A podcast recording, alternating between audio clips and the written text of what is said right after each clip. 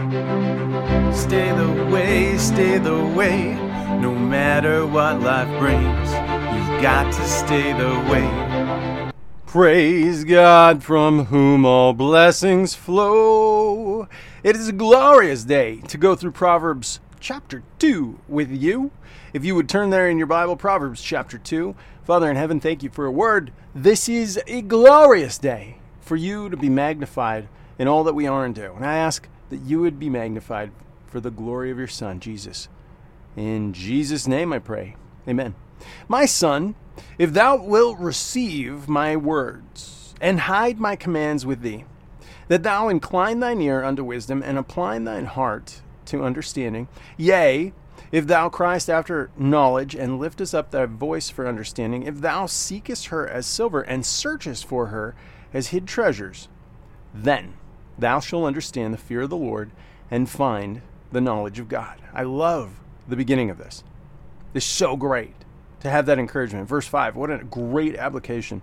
For the Lord giveth wisdom, out of his mouth cometh knowledge and understanding. He layeth up sound wisdom for the righteous, and he is a buckler. He's a protector to them that walk uprightly. And so we trust in you, O Lord. He keepeth the paths of judgment and preserveth the ways of his saints. Then thou shalt understand righteousness and judgment and equity, and yea, every good path.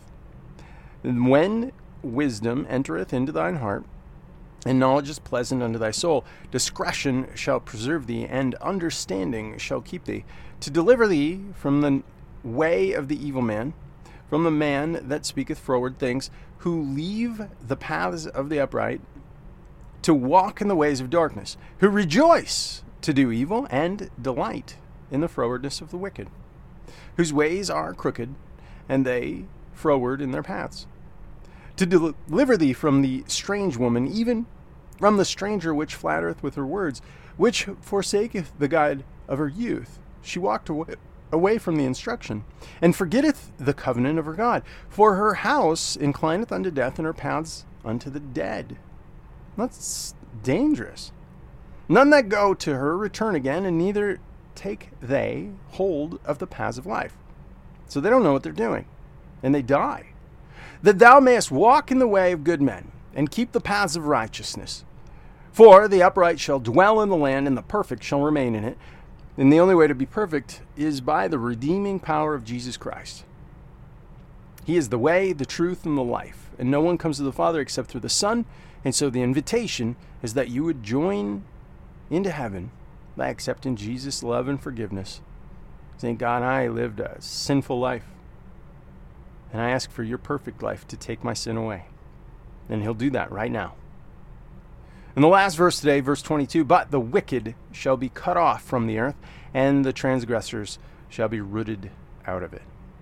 Lord, we give you all of these words that they would warm our hearts, set fire in our minds, that we would know the paths of justice, the ways of truth, the dangers of sin for the glory of the Lord. Please do a work. Lord, be magnified. Help us to just take in and receive and obey for the glory of Jesus Christ. Amen. You've got to stay the way.